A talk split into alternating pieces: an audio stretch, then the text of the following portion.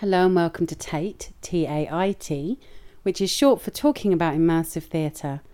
I'm Dr. Joanna Bucknall, and TAIT is a series where I track down immersive theatre peeps of all kinds directors, actors, producers, and performers to chat about the work that they do. You're listening to episode 5, which happens to be a slightly different episode. Instead of being the interviewer, I'm going to be the interviewee this time. Special guest Nigel Tuttle, who is the co artistic director of Vertical Exchange Performance Collective, will be chatting to me about the immersive work that I do. So, let's get down to it. So, welcome everybody. Uh, I'm here at the Centre for Performing Arts at the University of Portsmouth in the White Swan building, and I have Dr. Joanna Bucknall with me. Hello. Hello, yeah. Uh, so I'm Nigel. I'm the guy who normally does the editing on these podcasts, but I'm actually doing the interviewing for Joanna now. Um, I'm not a theatre academic, so I don't know all of the long and complicated words. So if I don't know what they are, I will ask. So I apologise if I have slightly less knowledge than normal from your interviewer. So, okay, so um, that's basically who I am, and a quick welcome. So I wanted to ask you first about your background because obviously you've done lots of these and you've hinted at what you do, but where did you start from and how did you get sort of here? Okay. Um, it's kind of, in some respects, quite a cliched story. I started when I was really small, um, like most people. Uh, I started doing kind of amateur dramatics and um, dancing. I actually, for a very, very long time, wanted to be a ballerina, but uh, once I became a teenager, it became fairly evident that that was not going to be a possibility moving forwards. Um, but it didn't stop me dancing, and I danced right until I was um, about 17. Um, so I wanted to be a performer, I wanted to be an actor, very specifically, and a musical theatre actor.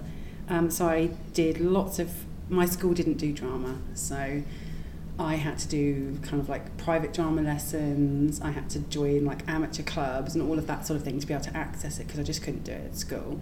So I did all of that, and then I won a scholarship to the Brit Performing Arts School, um, where I very quickly actually realised that acting wasn't really going to be enough for me and wasn't actually what excited me like I thought it would, and maybe I needed more. So I kind of went back and I retrained. I couldn't really decide what to do. I did A levels in art and fashion, and then I did traditional A levels, and then I went to Roehampton University, which is kind of where I found what I was actually really passionate about. So it took me quite a long time to kind of come to what it is that I do now, which is a really different place from where I started. Um, so at Roehampton for the first year, I wanted to be a director, so I made sure that I took units and I did loads of additional training to kind of develop my skills as a director. And I sort of did that through most of my undergraduate degree.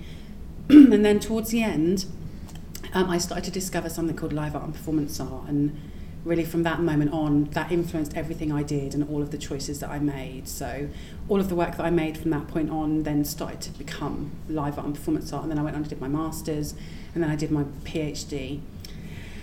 Um, again, with a much clearer focus on live art and performance art practices. But in some ways, I suppose where I'm at now, um, I kind of have forced entertainment to thank for because um, I loved their work. I came across them in sort of 2000 when I started my undergraduate degree because they had quite a strong relationship with Roehampton where I was studying. Um, but it wasn't from my love of their work, it was from a frustration that their work gave me. So I went to um, a performance called Quizoola, very specifically, it always sticks in my mind, where they um, read and respond to questions for an extended period of time. And all I could think about while I was watching, watching is a really problematic term. No, I, I, think watching with Quizoola works because you do, you do watch, and that's where you. Sorry, I'm, preempt, no, I'm preempting no, your no, answer there, aren't I? But that's where your frustration comes from because you get to the point about half an hour in, and it's like, okay, can I say something now? Which is what I know you are thinking. So. yeah.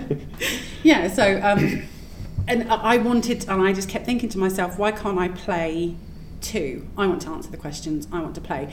I completely understand most people in the room probably are not thinking the same thing as me, but that's what I felt. And then the more and more I went to see work like that, durational work, work that was more live art, I just kept thinking to myself, I, I want to play as well, and why can't I take some of the responsibility? Because this work kind of gives you a cerebral responsibility for your experience, but it didn't really give you a material Yeah. responsibility. So what I thought was there must be work that does that. So basically, my PhD was me going, there must be work that lets you do this, and I want to make work that lets people do this. So everything I've done from about 2006 onwards, as a practitioner and as a scholar, has been about trying to understand work that lets you play Yeah. and also making work where fundamentally you get a responsibility, you're responsible for your experience that you have in a way that kind of more traditional theatre doesn't give you.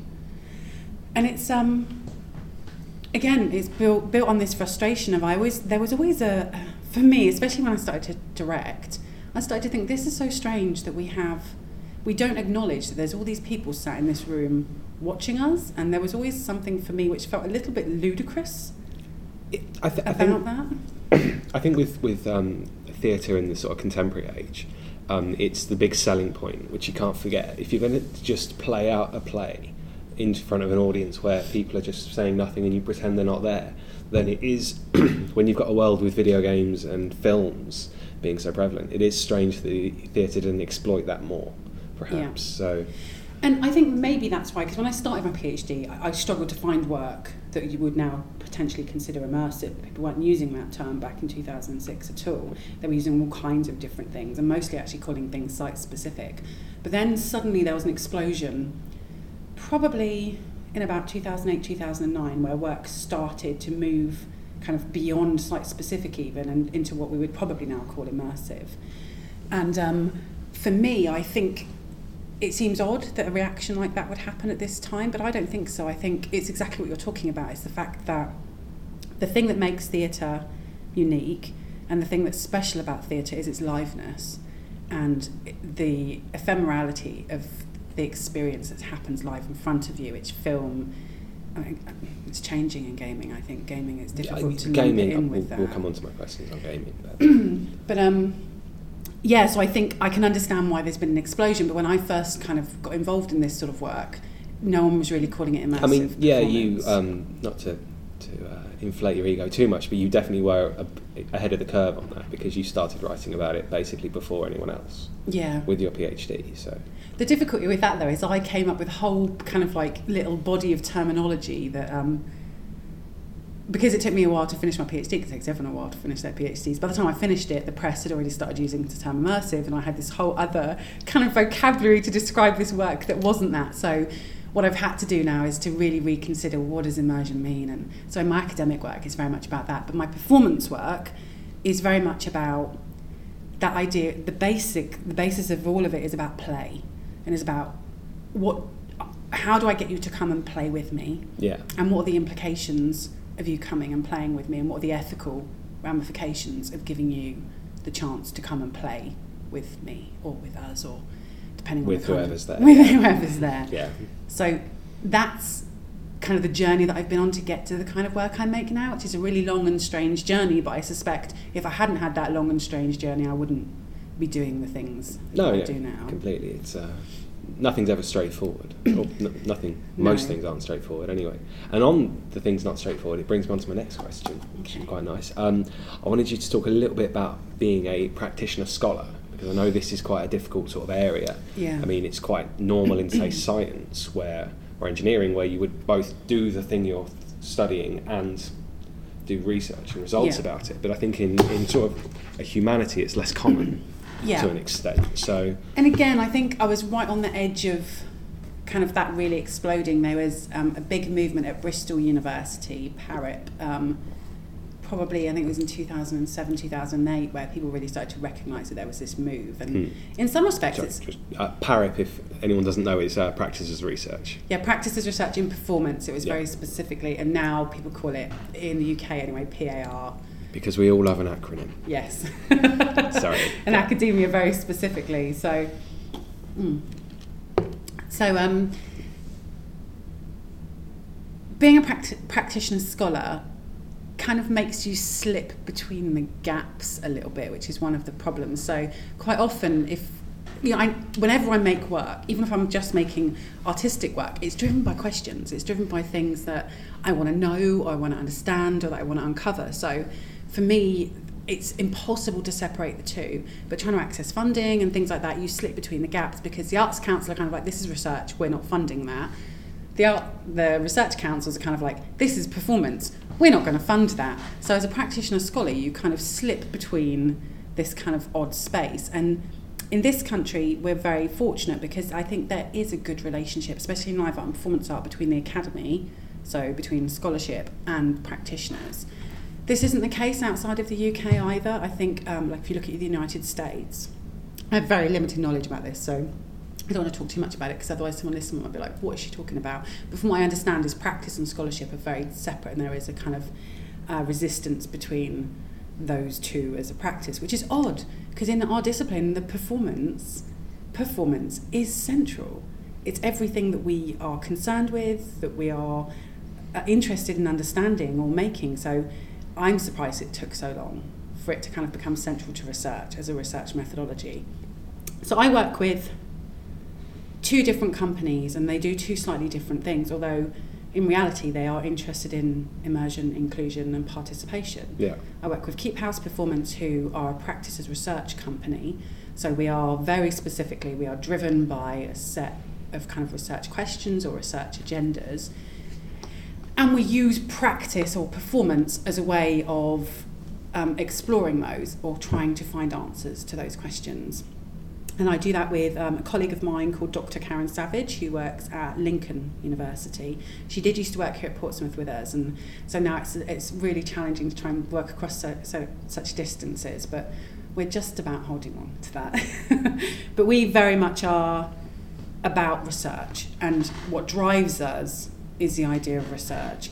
Now, Vertical Exchange Performance Collective, which obviously you're the co-artistic director of as well, so it feels Yes. kind of strange to uh, talk at you about this, but is driven from a slightly different agenda. Of course, we have questions that drive us, but they're questions that come from a, re- a performance space rather than from a research space. Although it might produce research outputs, and although it even might be considered as potentially practiced as research, it's actually driven by uh, a need to explore and understand performance in an as- more, an a- more of an aesthetic space than potentially keep house. Well, yeah, I mean, I, th- I think one of the big differences between Keep House and, and Vertical Exchange would be that I'm not a I'm not a theatre scholar, so Mhm. I'm I'm a layman in that respect, and I like to come at things from a narrative perspective, whereas you uh, are less inclined to come at things from a narrative perspective. So it it, it, it does, I think, create a, diff- a very very different dynamic for, from the two. And the aesthetics of those work are, are quite different. But again, it's really interesting because the things, all the themes that we've worked with over the last kind of five, six years, for both companies have actually been the same. It's this idea of wishes, wants, needs, desires. All of those things drive both of those works, but the kind of work that those two companies produce are extremely different, Mm. which I think is really interesting. So, being a practitioner scholar, I never can separate those things out. I don't see them as separate because it's about what I bring, and of course we make devised work. We don't work, you know, we work with found Yeah, objects. yeah, we don't we don't make scripts. So. No, we go into a room with what we've got, and one of the things that we have is us. Mm. So the thing about it is, is when I step into a room like this, like we're in now, this black box studio, as Joe, what I bring to that table is part of that is being an academic. I can't just leave it at the door. It doesn't work like that. I can't pull off the bit of me that's an academic and leave that outside just to make work uh, with vertical exchange. It comes as part of uh, the resource that I bring to my practice. So I think that the two things enrich each other. I think that the practice enriches um, the research, and I think the research enriches the practice. And I think for me, it's impossible to separate those two things out of each other. But I think research doesn't always mean it's not going to be work that's interesting to an audience. But performance doesn't always mean it's not going to be things that have value in research either. Yeah. So it's it's always this kind of strange, but it is like wearing two hats all the time. And I think you do a really good job with that because you, especially when we're making work with vertical exchanges, I always have half that academic hat on. So there's always things I want to know, but then it's about thinking about well, how do we translate that into a way that is accessible? Yeah, accessibility is a big thing. Yeah, because Keep House doesn't have to be accessible. We present our work at conferences and within those kind of academic spaces. Vertical Exchange don't. And I think one of the things that we do well together is to make sure that that work is accessible outside of the academy. Yeah. But that's also one of the big challenges I think we've had is actually trying to get it Well, we out. we, we do have a tendency to do slightly odd located work, I suppose, in actual Yeah. strange locations. Yeah. Uh, also, again, brings my next question: the background effects. Because one of the first things we actually did was a site-specific piece, uh, as you can now explain, uh, down in Plymouth. Yes, So gosh, and that was in 2005. that was about ten years ago. Yeah. God, yeah. Um, we got invited to be part of a festival called To Do, um, and we made a piece quite quickly. Very quickly. And it was our first ever piece that we made as Vertical Exchange Performance Collective. And um, we went down to this little, to the Barbican in Plymouth, it was, and um, we did a piece in the toilet. we did do a piece in the toilet. Which is, uh, Toilets that were slightly smaller than we expected as Yes, well. they were. Which, which is also a big problem with site specific because when, when you turn up and the toilet's too small, there's very little you can do about it. It's funny that you bring that up because I never think about that show. We didn't get this is back before everyone could take pictures on their phones and all that sort of thing. so we have smart, no documentation. smartphones weren't a thing. I can't believe smartphones weren't a thing 10 years ago. but yeah, smartphones hadn't really happened, so No, and so we have hardly. I mean, I've got a few got images. a few pictures, but that's it. but I'm actually they won't open on the computer because they're a format that isn't. They're not JPEGs. Oh, so, they? No, Oh, I can sort that out. so they won't. They won't open. But um, yes, our documentation of that event is is limited. But actually, when I when you're making me think about it, all the tropes of everything that we've done since are in that show. In a way, we have we had interactive elements. The whole thing was kind of interactive, and the whole experience was only activated by the engagement of the audience. Mm. So it was all task based as well. We had you on the floor. We had basically multiple narratives, but they had to be discovered through someone engaging with. We had like a little recorder with a tape player. Yes, yes, we had actual cassette tapes. We had a cassette tape. I think we've still got those somewhere. Yeah, I have still got them. But uh, yeah, that's that's crazy. I'd forgotten about that as Two. well. We've got Actually, the yeah. little handheld one and the really big chunky like school one. Did anyone play the tapes though? No. Because this was way before. I mean, I think before anyone knew what to fairness, do. Um, oh, what's that one I didn't see? I can go this. What's that one I didn't see? Your, Mask of the Red Death. oh yeah, yeah. This would have been after Mask of the Red Death in London, wasn't it? no, it was before. Was it before Mask Yeah, it was Red before Death? Mask of the Red Because that's one of the sort of big beginnings of immersion, It's isn't before it? It's anyone so- used the term immersive. Yeah, which isn't trying to show off. I'm just saying, um, and the audience, I don't think knew what to do because we wanted them to to play the really tape, but they didn't play the tape, and they didn't really No. understand. Um, yeah, and especially because it was in Plymouth, obviously. So, Yeah.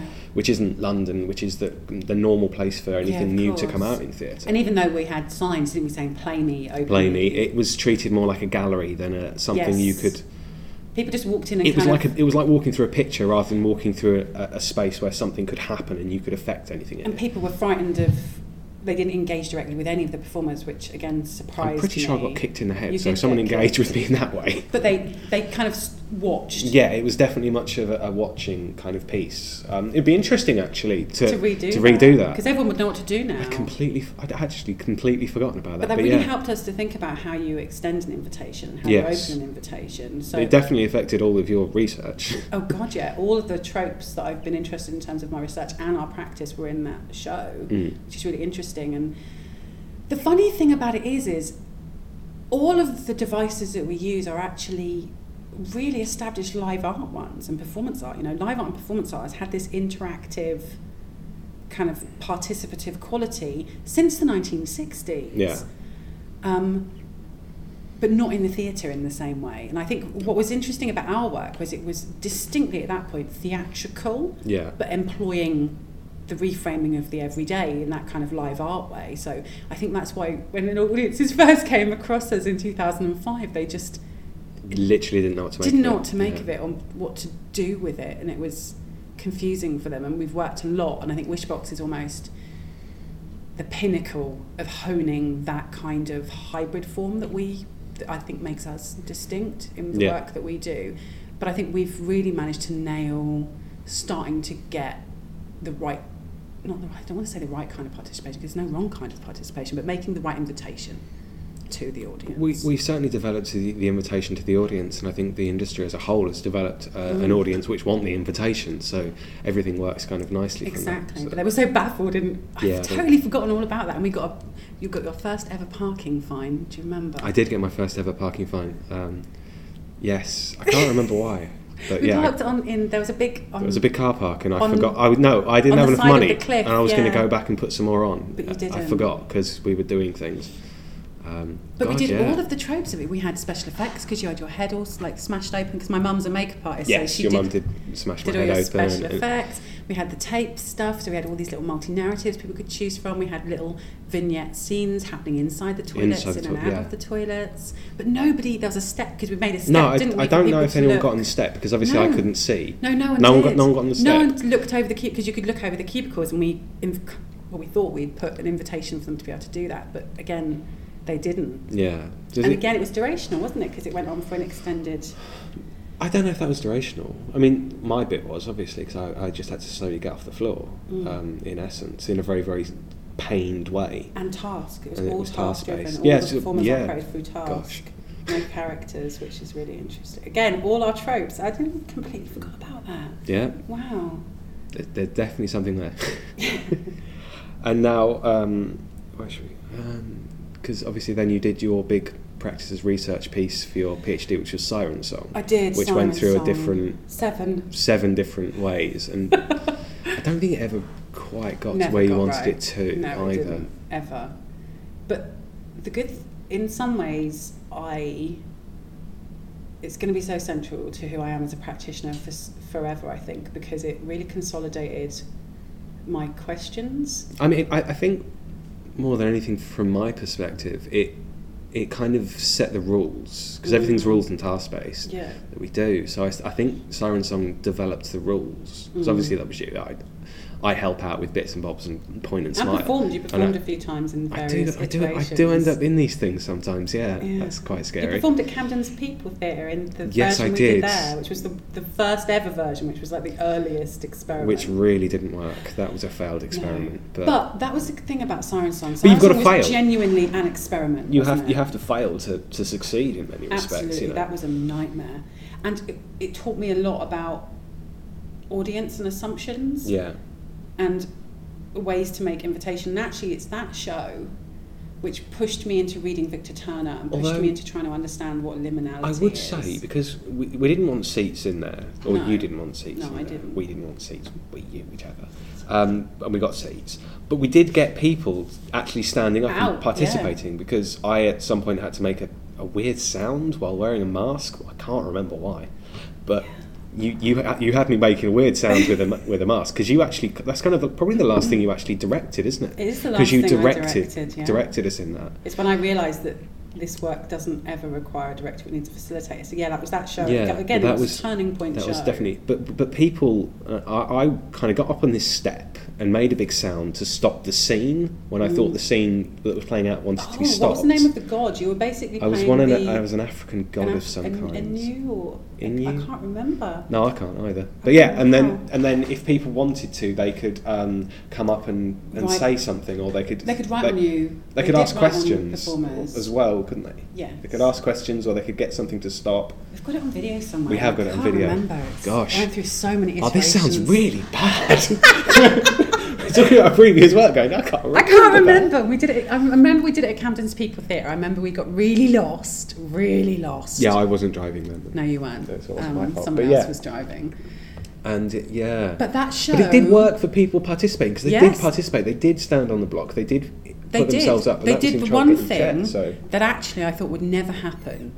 They stepped across the traditional line of Mm. audience into a theatrical space, and that in itself was a huge breakthrough in terms of my Yeah, I research mean, and s- practice. it was successful. I mean, the show wasn't perhaps as successful as it could have been, but from the audience's oh, was terrible. But the, but from the audience's participation perspective, yeah, definitely. And that was what 2007. I say 2007, yeah. So I think I, I think that does work. Yeah.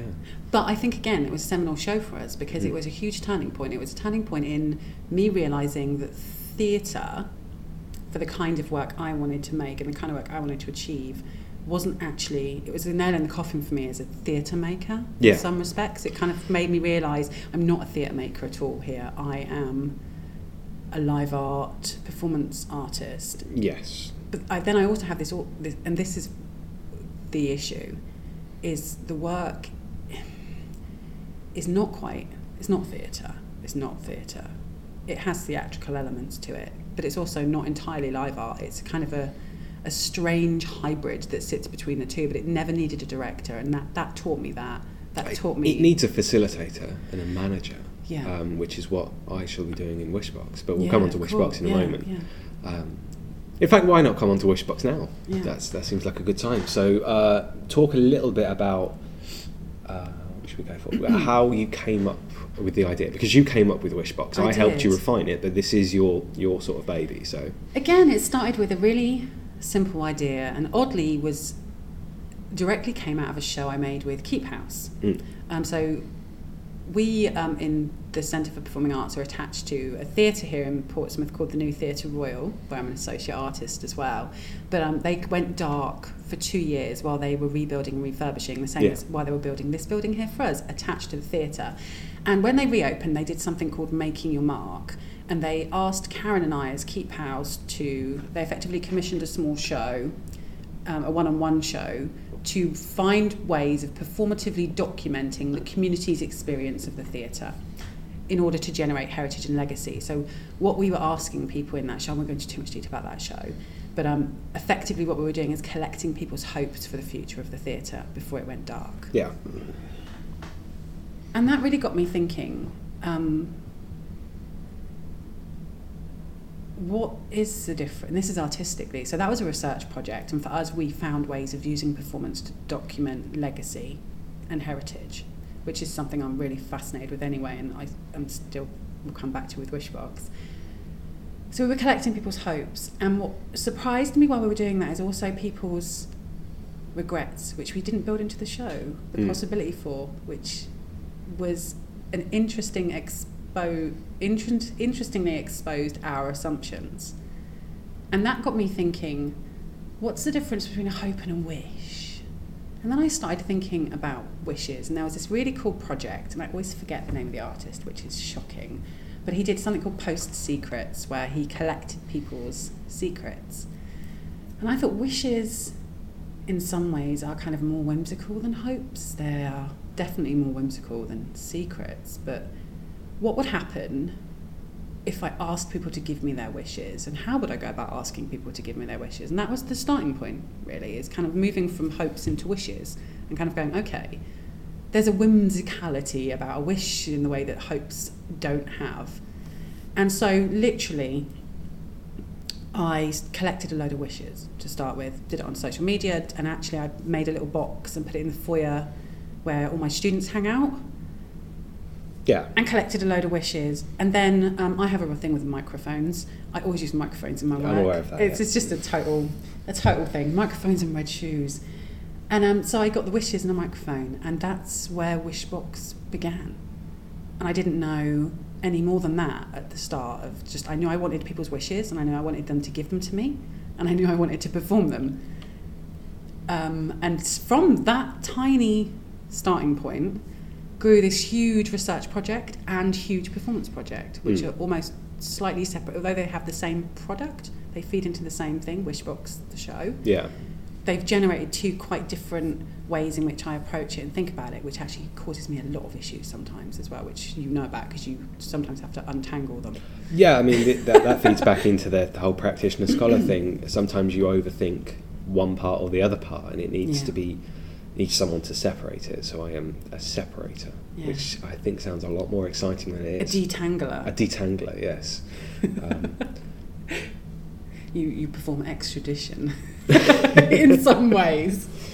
yes. So yes, and and that's where it began, and it's been in development for three years. Yeah, been- it's it's, it's been through rehearsal. various forms and been performed in a few places before it's actually in, in its kind of final state as it is now. So Yeah, and um, I've learned a lot about it, and it's managed to keep kind of the original whimsy that drew me to the idea of wishes in the first place, but also with the built-in possibility of genuinely allowing the audience to take the show where they want. In, the reality is, is wish, there is no wish Wishbox show unless there is audience engagement. If they don't, this is the other thing about our work, isn't it? Is if the audience don't engage and participate, there's no show. It's a huge risk. It's a huge risk. You know, we could stand in that room in our bride and groom outfits with an usher in our lovely white house. You've given that no context. I You know, I know. right? I talk about, but that's what I mean. It's but the same with, with you in mind. yeah. You're lying on the floor with blood coming out of your neck and a tape player. There's no show until That's what that show was called. yeah, with you in mind. We didn't say that earlier because I couldn't remember. Oh that. yeah, it's called with you in mind. So our first show was no called With You in Mind. Siren Song. If those people hadn't got out of their chairs at Camden's People Theatre, and then again at Winchester, and then again in all the places that we did it, Mm. there'd have been no show. Yeah. And that's the big risk our work takes is if the audience choose not to participate in our work, there's no work. Yeah, I mean, I was going to I was going There's to come on to this work. question a bit later, but I'll do it now because I mean, when I listened to your interview with Le, uh, Les Enfants Terribles, because obviously I listened to all of them back because I edited them, but when I listened to them, I thought it was very interesting because they were talking about the way their show is. Um, Almost like military time. so the whole show yeah. will happen, and it, eh, this happens here, this happens here, regardless of audience. regardless of the audience. Now, obviously, the audience participating and experiencing it was good. I went as well. It Yeah, was yeah, a really, really good show. Yeah. But um, with with with your with our work, that doesn't happen. Everything can flip on its head in two seconds. In seconds. Which is um, both scary and intimidating. So why don't you quickly structure out how the show looks now in its final form, and this is the final form, and talk about the madness. It is the madness of Wishbox. So um, it started as this little whimsical idea, and now it is very fixed. It is an eight-hour usually, and it's going to be again in October. Anywhere between six and Anywhere ten, really, but eight is a good average. It is an eight-hour wedding reception. The audience come as guests. Yeah. Um, they're also invited to dress up if they'd like to too. But there is a bride and groom, a six foot by six foot by seven foot wooden frame of a house that is strung up with strings in the middle of the space. The rest of the space looks like a wedding reception. There's a top table, Yeah. there's a table with drinks and wedding cake and bouquet and all of that paraphernalia. There is a bridesmaid and a best man, and usually a wedding photographer as well. And they treat the audience as they arrive like wedding guests. They Are you here for the bride and groom? All of that kind of stuff. And then basically, as soon as the show begins, the way it begins is somebody, either the bride or the groom, stay inside the wooden box most of the time, Yeah. the wooden house. We have all the wishes from the previous iterations of the show already in the house. If we didn't have those, there'd be nothing. But that's always our starting point. Is we pick up a microphone, either the bride or the groom. I'm usually the bride, and various people have been the groom, and we start to read out the wishes. All the wishes are real. They are from all the audience who've been before, and we collect them on social media as well by asking. Yeah, we've got loads of wishes. Thousands, there's thousands of wishes Mm. now, and they're all on the floor on these cards. And um, the way the show begins is usually I will pick up the microphone and I just start reading the wishes. The entire event is completely ruled by tasks. So, as a bride and groom, we have a set of rules. The bridesmaid and best man have a set of rules, and the audience will very quickly pick up, in a way, on the set of rules that govern their participation. So, the bride and groom have two sets of rules. So, the first rule is you pick up and you read. If you're the one who's not reading, you peg the wishes with these tiny little, tiny little crazy, awkward pegs to the strings on the house. So eventually, we've never managed it yet. That's my goal to fill the whole house up. So we're going to build, we build a house out of people's wishes, which is kind of part of the premise of the Yeah. show.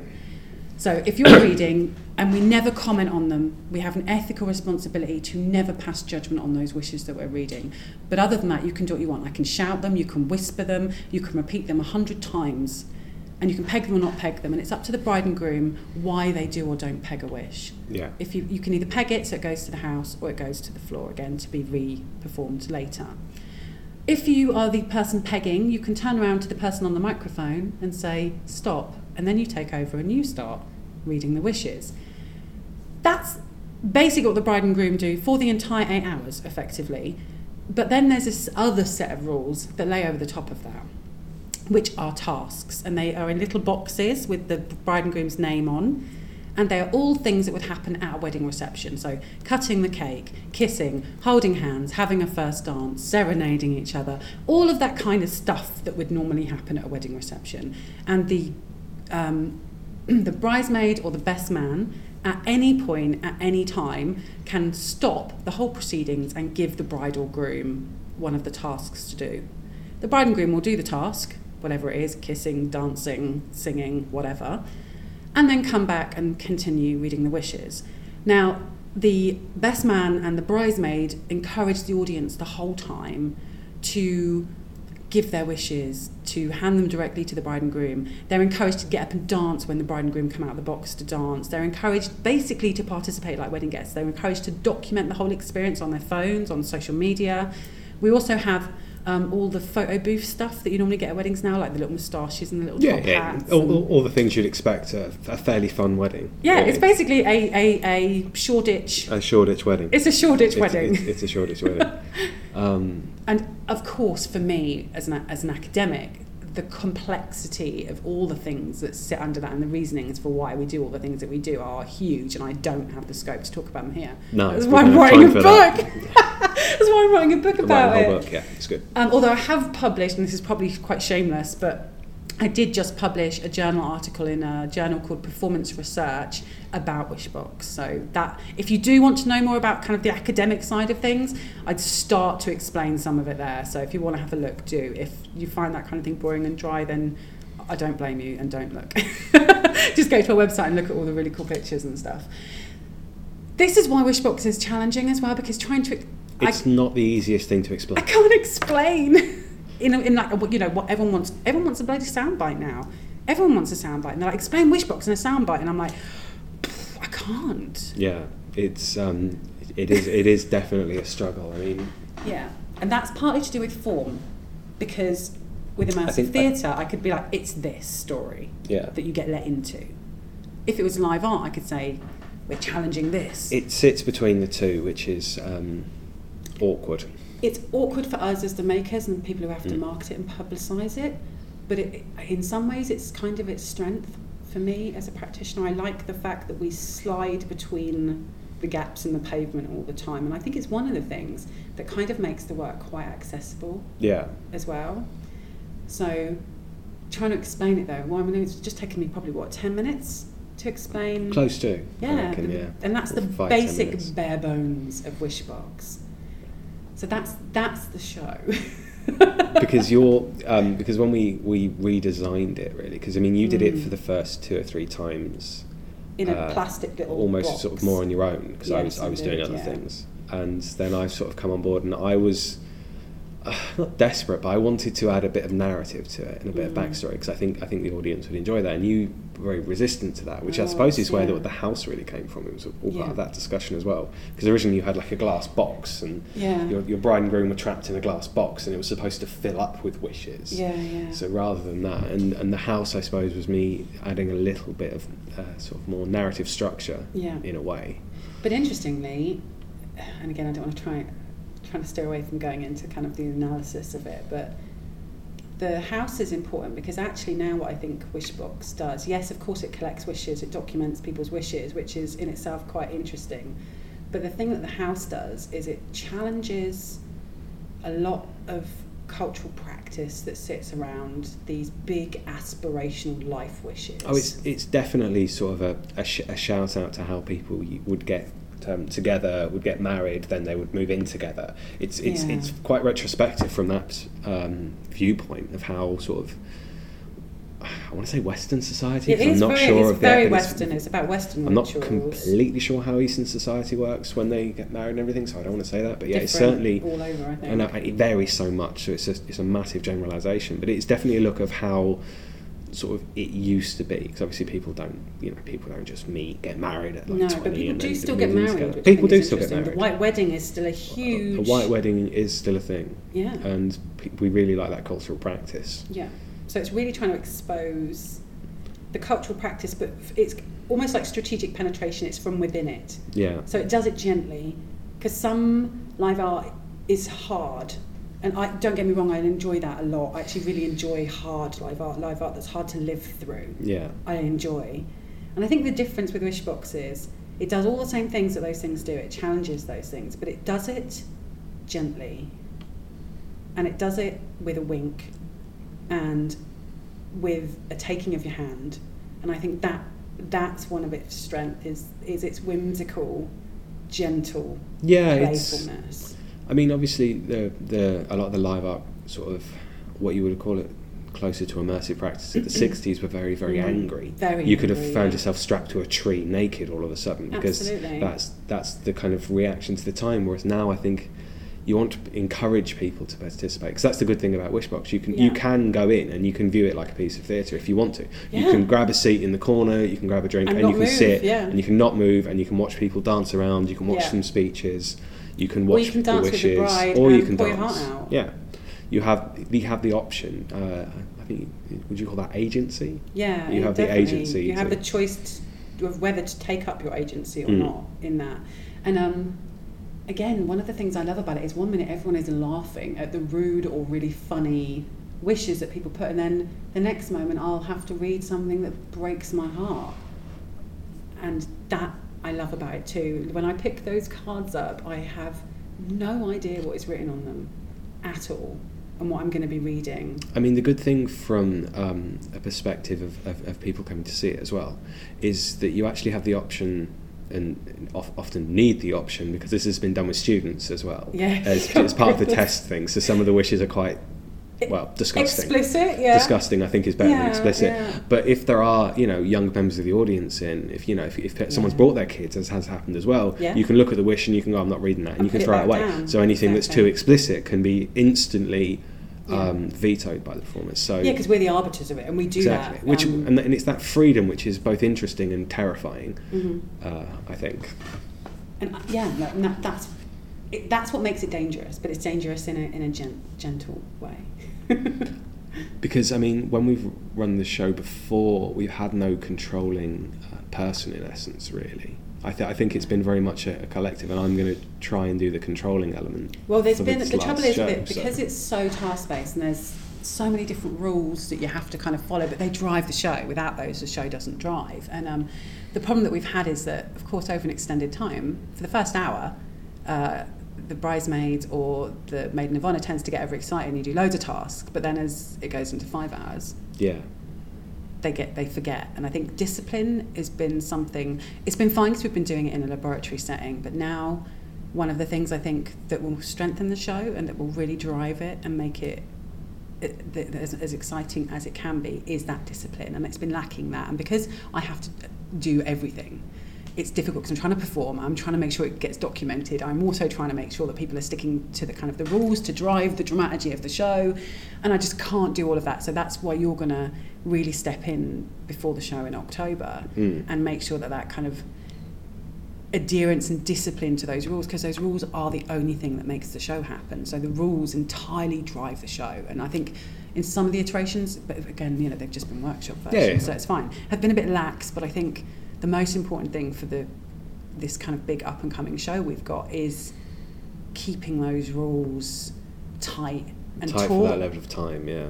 And I think the tautness of that will give the show the energy that it needs in order to be dangerous in the way that it needs to be dangerous for the performers. Because dangerous. This is the other thing. Some work is only dangerous for the audience. This is dangerous for the performers and yeah, the but I audience. don't.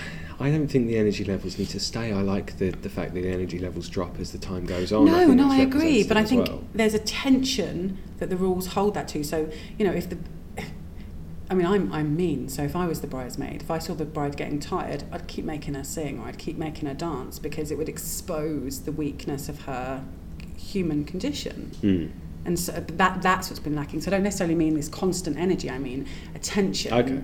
of being able to recognise and expose the duration. Because the duration is important with this. Because as it goes on, it allows it to really shift and change as it moves. So maybe that's just I, I maybe I have a cruel streak because I used to be a director. I don't know. Well, you clearly do. But um, I. I, I can say that.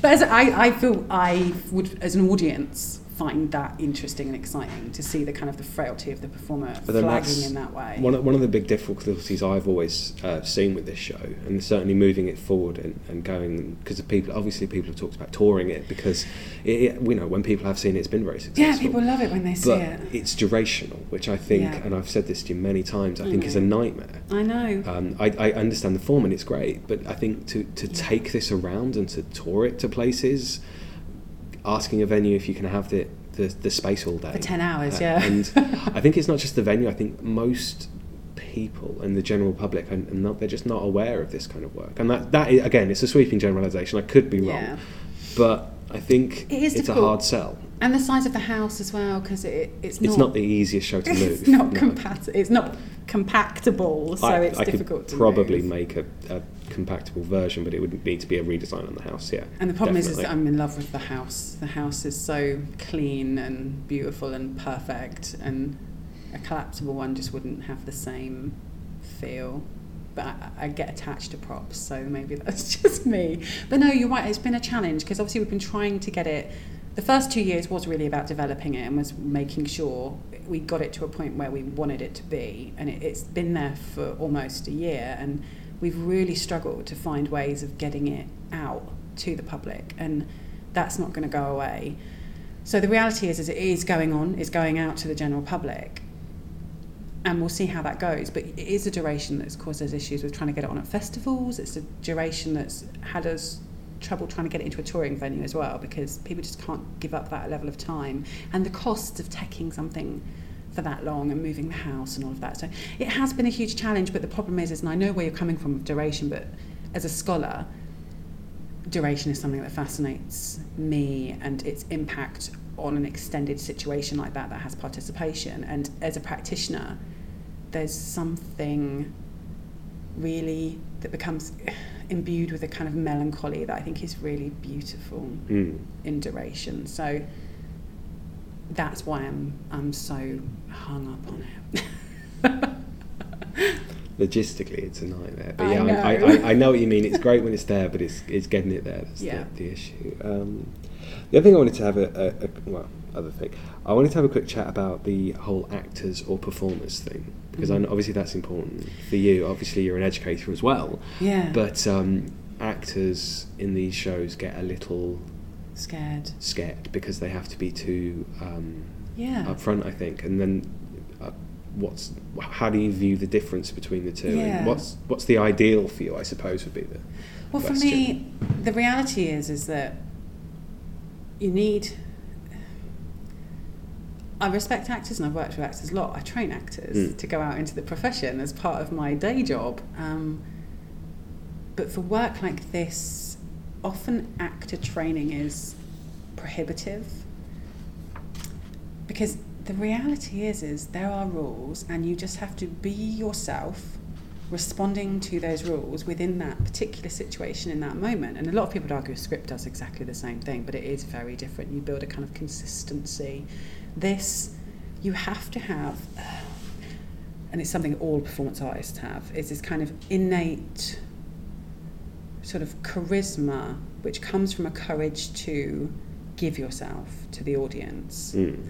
but not even to give yourself to the audience, it's to give yourself to the task, to be an absolute slave to the task. So you become a vessel or a cipher in that way. And that's how, when I'm performing in that way, that's how I feel. I'm like, okay, so I'm here and I am me. I'm not pretending to be anyone other than me. Yes, I'm wearing a wedding dress and I'm in this strange situation, but I'm still me and I'm not pretending otherwise. And I'm here with a responsibility towards these things that people are giving to me. And that means I'm a vessel, which means I need to be true and have an, a kind of a responsibility to the tasks that drive my presence in the space. And I find that traditional actors really struggle to give up, to give in to that kind of approach. So, mean, ideally, working with other live artists is great because we're, it's it's a kind of fundamental aspect of working in live art and performance art because it's about the reframing of the everyday rather than pretense. Mm. But the reality is, is anyone could do it because it's about responding to a task. So if you can follow an instruction, you can potentially perform in the show. because it's performing, not acting. You're not pretending anything. You're not you're not engaging in mimesis. You are being yourself, responding to some rules. If you've ever played musical chairs or musical statues or any party game, you can perform in a show like this. That's how I see it. Oh yeah, I, I, I don't do parties, so uh, that, that sounds terrifying. if that terrifies you, don't do it because Yeah. that's exactly what this is like. It's giving in to a rule and and allowing a rule to marshal you. Okay, so the last thing I wanted to ask you about Wishbox, and I've never asked you this before, is is there anything that you wish the audience would do that they haven't? Oh, uh, yes, actually, there is. Uh, the one thing that has never happened, which has confused me as to why, and I think I think I know potentially why. No one's ever, ever, ever come in the house, picked up the microphone, or touched the wishes. Okay. So obviously the house has a door. The house has a door and If is, is open. It has windows and a door. If you have listened to this, it really is worth at least having a couple of look, look quick look on the internet at the picture of the house because it's awesome. But yeah, the house has a door, so and no one's ever come in it. ever. And of course, we leave it. We leave it to kiss. We leave it to uh, to dance. We leave it to sing. And um, you know, at any point, disco songs like traditional, not traditional, but classic wedding reception songs come on, which again people can request on social media before and during the show. So we leave the house quite a lot, and no one has ever come in the house. Come in the house. Okay. Now, I would say this is because the house creates, uh, in a way, a kind of mini performance space within the performance space um, that has the traditional boundaries that an end on theatre would generate potentially. I would say that, but when you made me think about Camden's People Theatre and the show we did there, and we did get people crossed that traditional boundary line, which I thought wasn't possible because it's a frightening thing to do. So people did it then, but no one's done it, and I'm I'm surprised. I mean, we actually don't even have a contingency for if someone does, which Yeah. I do need to think about. Obviously, we're about to go into a, another section of R and D before the show is on in October. So that was actually it's interesting you asked me that because that was one thing I was going to address in that R and D is what do we do if If someone comes in the house. yeah, which is odd because the audience that we've had to date has mostly been academics and obviously drama students because we've been developing it in rehearsal spaces. And of all the people that would You would expect them to do. push the boundaries, Yeah. I would have expected them, and they never have. And I, as an academic, that intrigues me. Do you not think it's perhaps a respect thing? Yes, Because they, they uh, people are just automatically respecting that that is a small bubble they're not allowed. Yeah, but we've never said that, and we're Very never much like in a explicit museum, with about like that. a, a little red rope will keep everybody out. Yeah, I mean, it's always awkward for me, and I have to be. This is why it's good to collaborate and to work with other people because I am the person, as you know, Yes. that will reach across the red and touch. Um, because that's me. I'm the one who wanted to play with four cents, you know, that's me. Um, and maybe I'm unusual in that respect, but I thought by now there'd have been one of the me's who would have felt the need to actually cross the line. house, Yeah. So no one's ever done that, and so I'm really pleased you asked about that because I've been thinking about it in the last few weeks before we go into the R and D of we must have a contingency rule for if someone chooses to come in, and also I was thinking, do we generate or build a possibility in of someone being able to do that? You know, why is it just the bride and groom who re- read the wishes? Surely other people could deliver the wishes too. No. no, and uh, No. but we need a contingency plan in case someone comes in while we're dancing, or whatever, and picks up the mic and starts to read the wishes. It could happen because we don't explicitly ever say you're not allowed in our house, ever. No. So I'm surprised no one's transgressed that because the, the rule for that is spatial, isn't it? It's the spatiality of the house which creates a barrier and a respectful line. You know, you would never during Macbeth get out your seat and climb up on the stage. And I think the house creates A stage. a stage effectively. So for me, in some respects, that, that is in itself problematic academically, and thinking about this whole idea of liminality and agency and all of those things.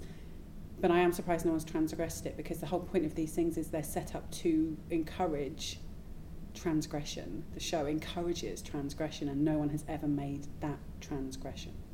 Be interesting to see if anyone does. Yes. So I must have a contingency for if. If they do. I mean, my heart tells me let them. If they come in, give them a mic, give them a stack of cards, and step out Yeah, and right, let them yeah. take over. But I don't know yet. Obviously, this is this is the only for me. It's the last Question? question that we need to work out in our R and D in Mhm. October before it goes Yeah, out. to most, mostly it's just refining. we have the general. That's our last question, really. The last question is what do we do if the house is transgressed by a. I'm doing rabbit fingers. eh, audience. I hate the word. You can't do rabbit now. fingers with one finger, it's two fingers. I did. Oh, That's rabbit, because that looks well, like that's speech marks. And I'm always telling my students off for using speech marks when it's a quotation. So, uh, single fingers. Academic rabbit ears. Not a thing. okay. So, I mean. oh dear.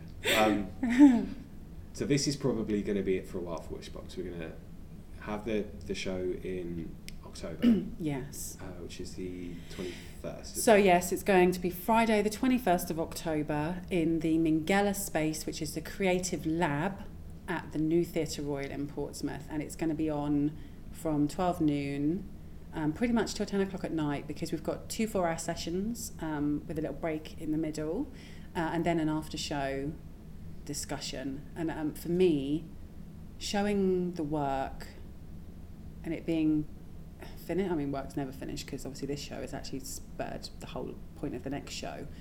But for me, that's kind of worked out. the show isn't finished in a way, but it is finished in another way. It's, it's going to be the last time we do it for a while, I think. Yeah, giving it to an audience and giving it to a re- I say uh, sorry students. I'm not saying you're not real audience, but you're a very different and knowing audience. So this will be the first time, probably audience. the last time for a while it's going to go out to a general audience. And because for me, that means a lot of things will have been resolved that I started the process for in the first place.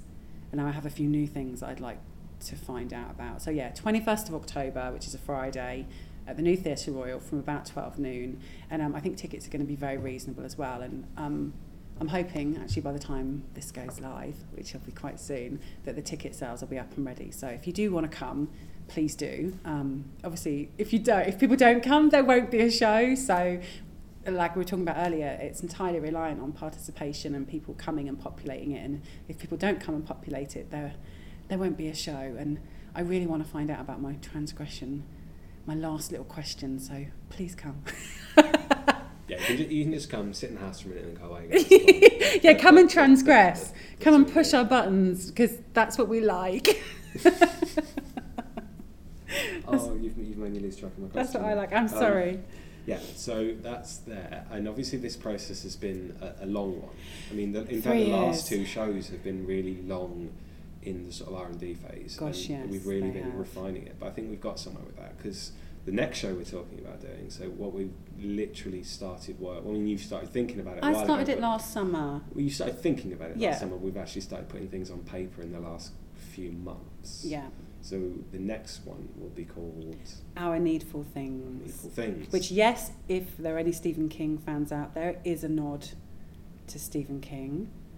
Um, if any of you have ever read his short stories, there's a little shop called Needful Things where people go to get what they want, but you will never quite get what you bargain for. Isn't that just a rip off of the old Curiosity Shop? Yeah, it was part of that whole thing. Should I be saying on a podcast that Stephen King's ripping off people?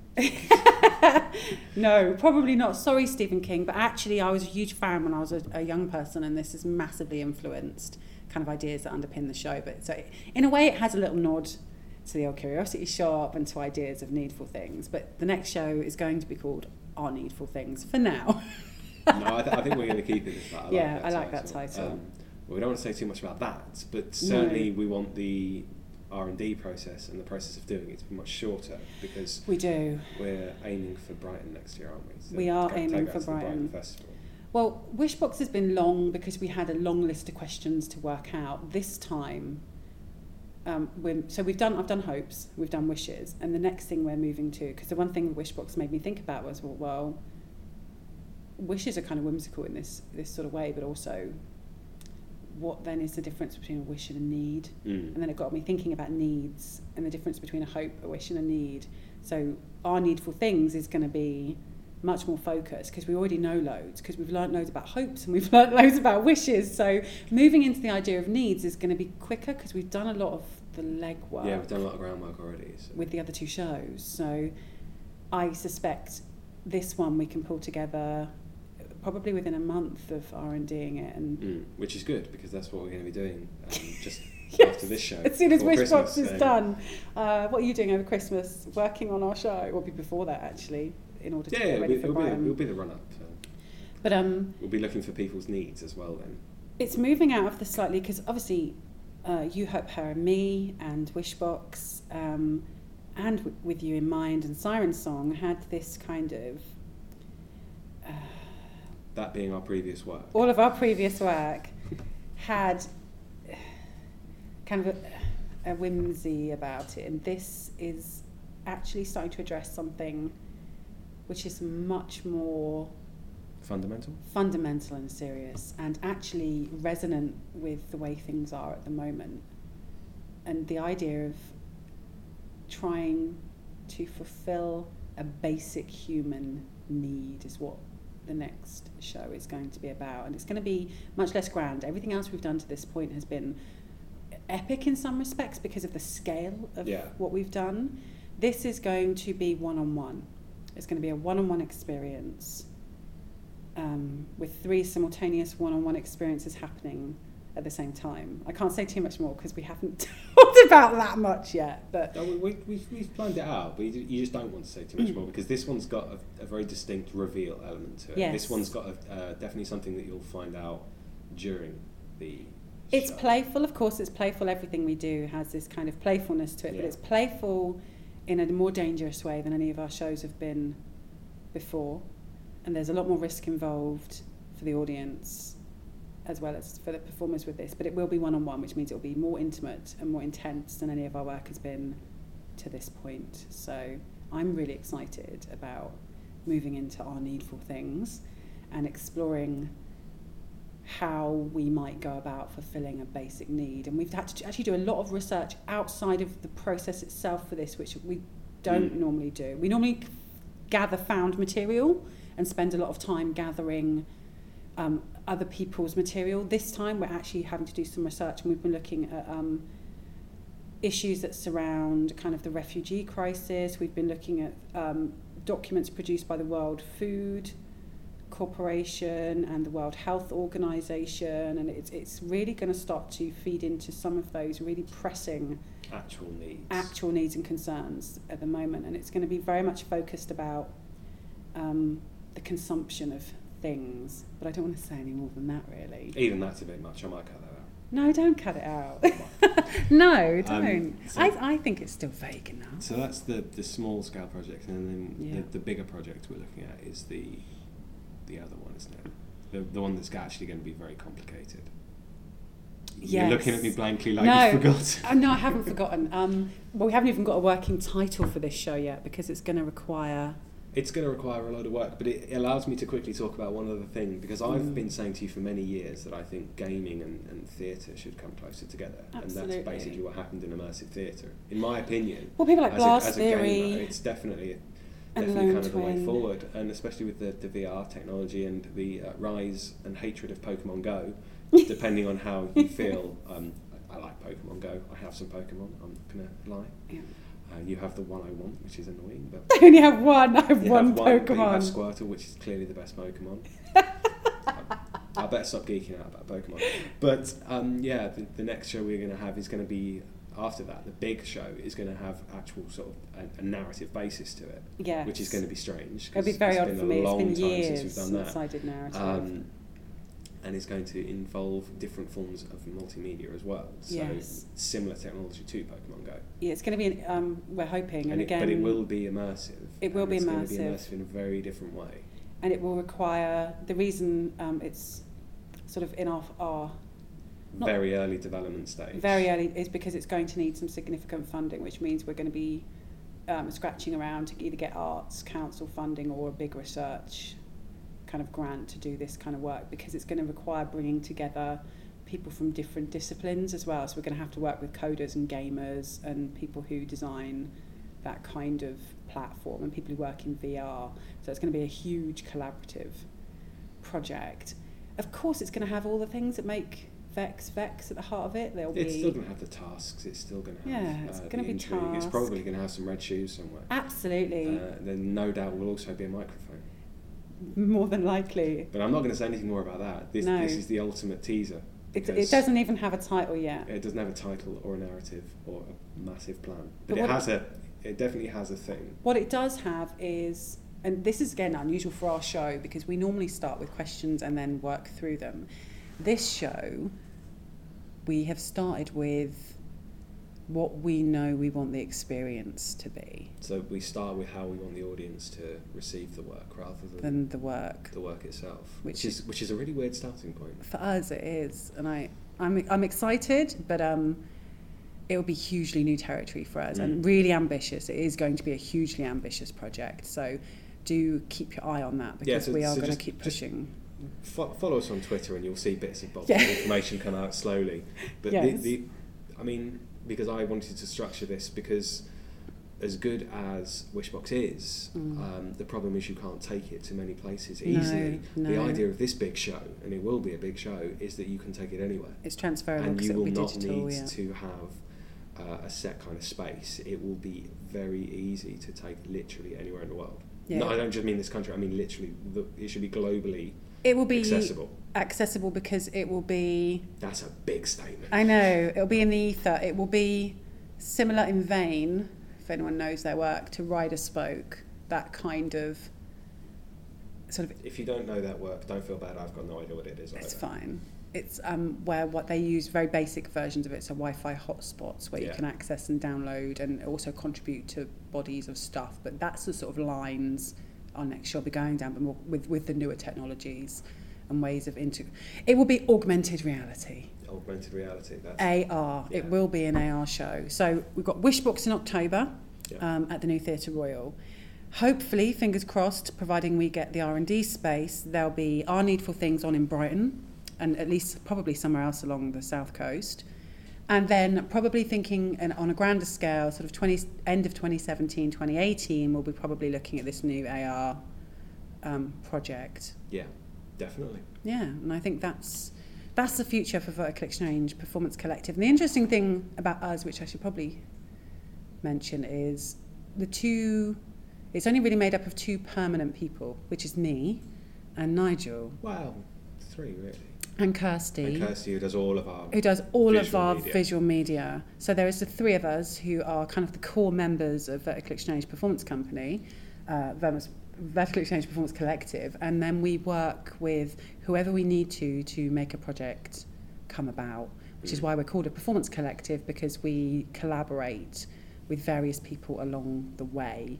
And Wishbox has been through so many iterations over the last three years. We've collaborated with loads of different people, and I can't see that changing. It works for us. We're kind of we make the core and the ethos of the company, and then we work with whoever we need to to get things off the ground and to make things come into reality. Basically, it's extreme. it is. It's a lot of work It is a lot of work. on top of our Yeah. day jobs. Yes. As if that wasn't enough, having a full time job Yeah. and doing this on the side. well, I'm an academic. Yes. You're studying and have a full time job. yes. And Kirsty also, Has- you know, has a job too. So, Everybody has irons in fire. so they're the fu- that's that's the future. So, if you want to come see our work, we're on at the New Theatre Royal in October.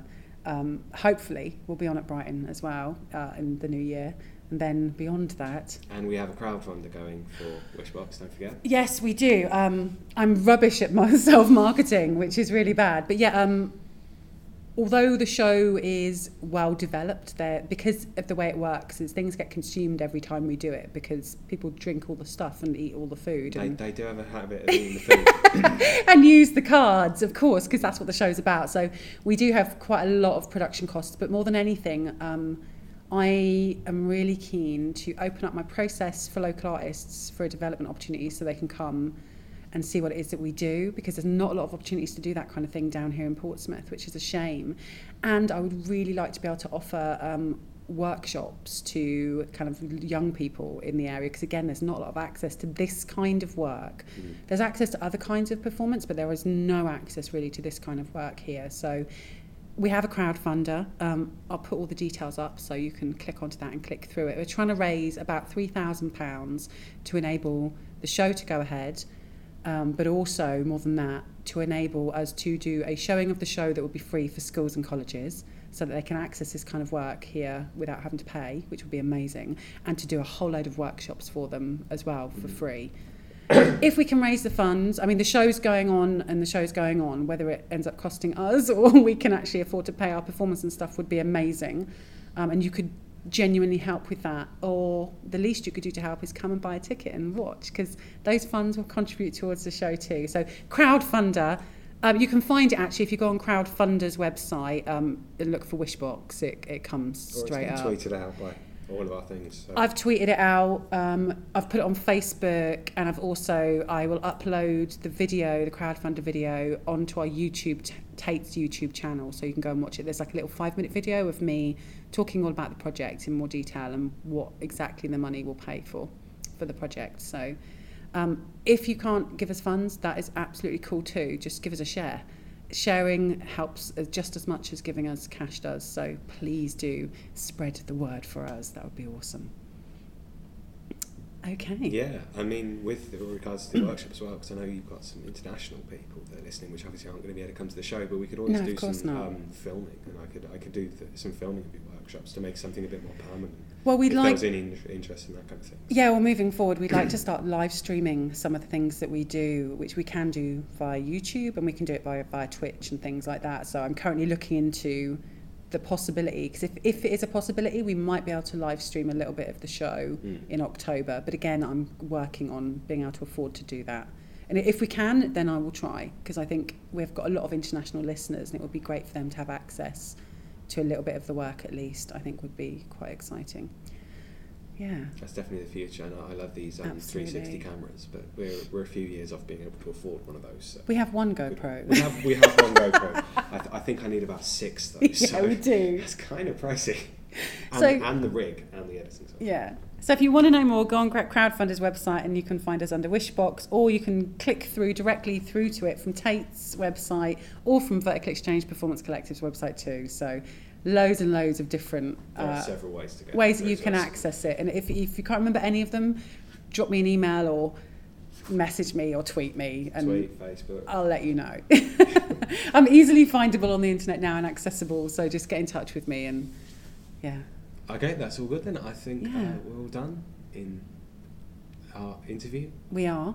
So Well, I'd like to say a massive thank you to Nigel for being a guest interviewer, for interviewing me. It's been very strange being the other way around. I'm not used to it. I'm used to being the interviewer, not the interviewee. I, ju- I, I edit it, so it's strange that I have to talk. Nor- normally I just do this in silence. So So, um, yeah, thank you very much. thank you.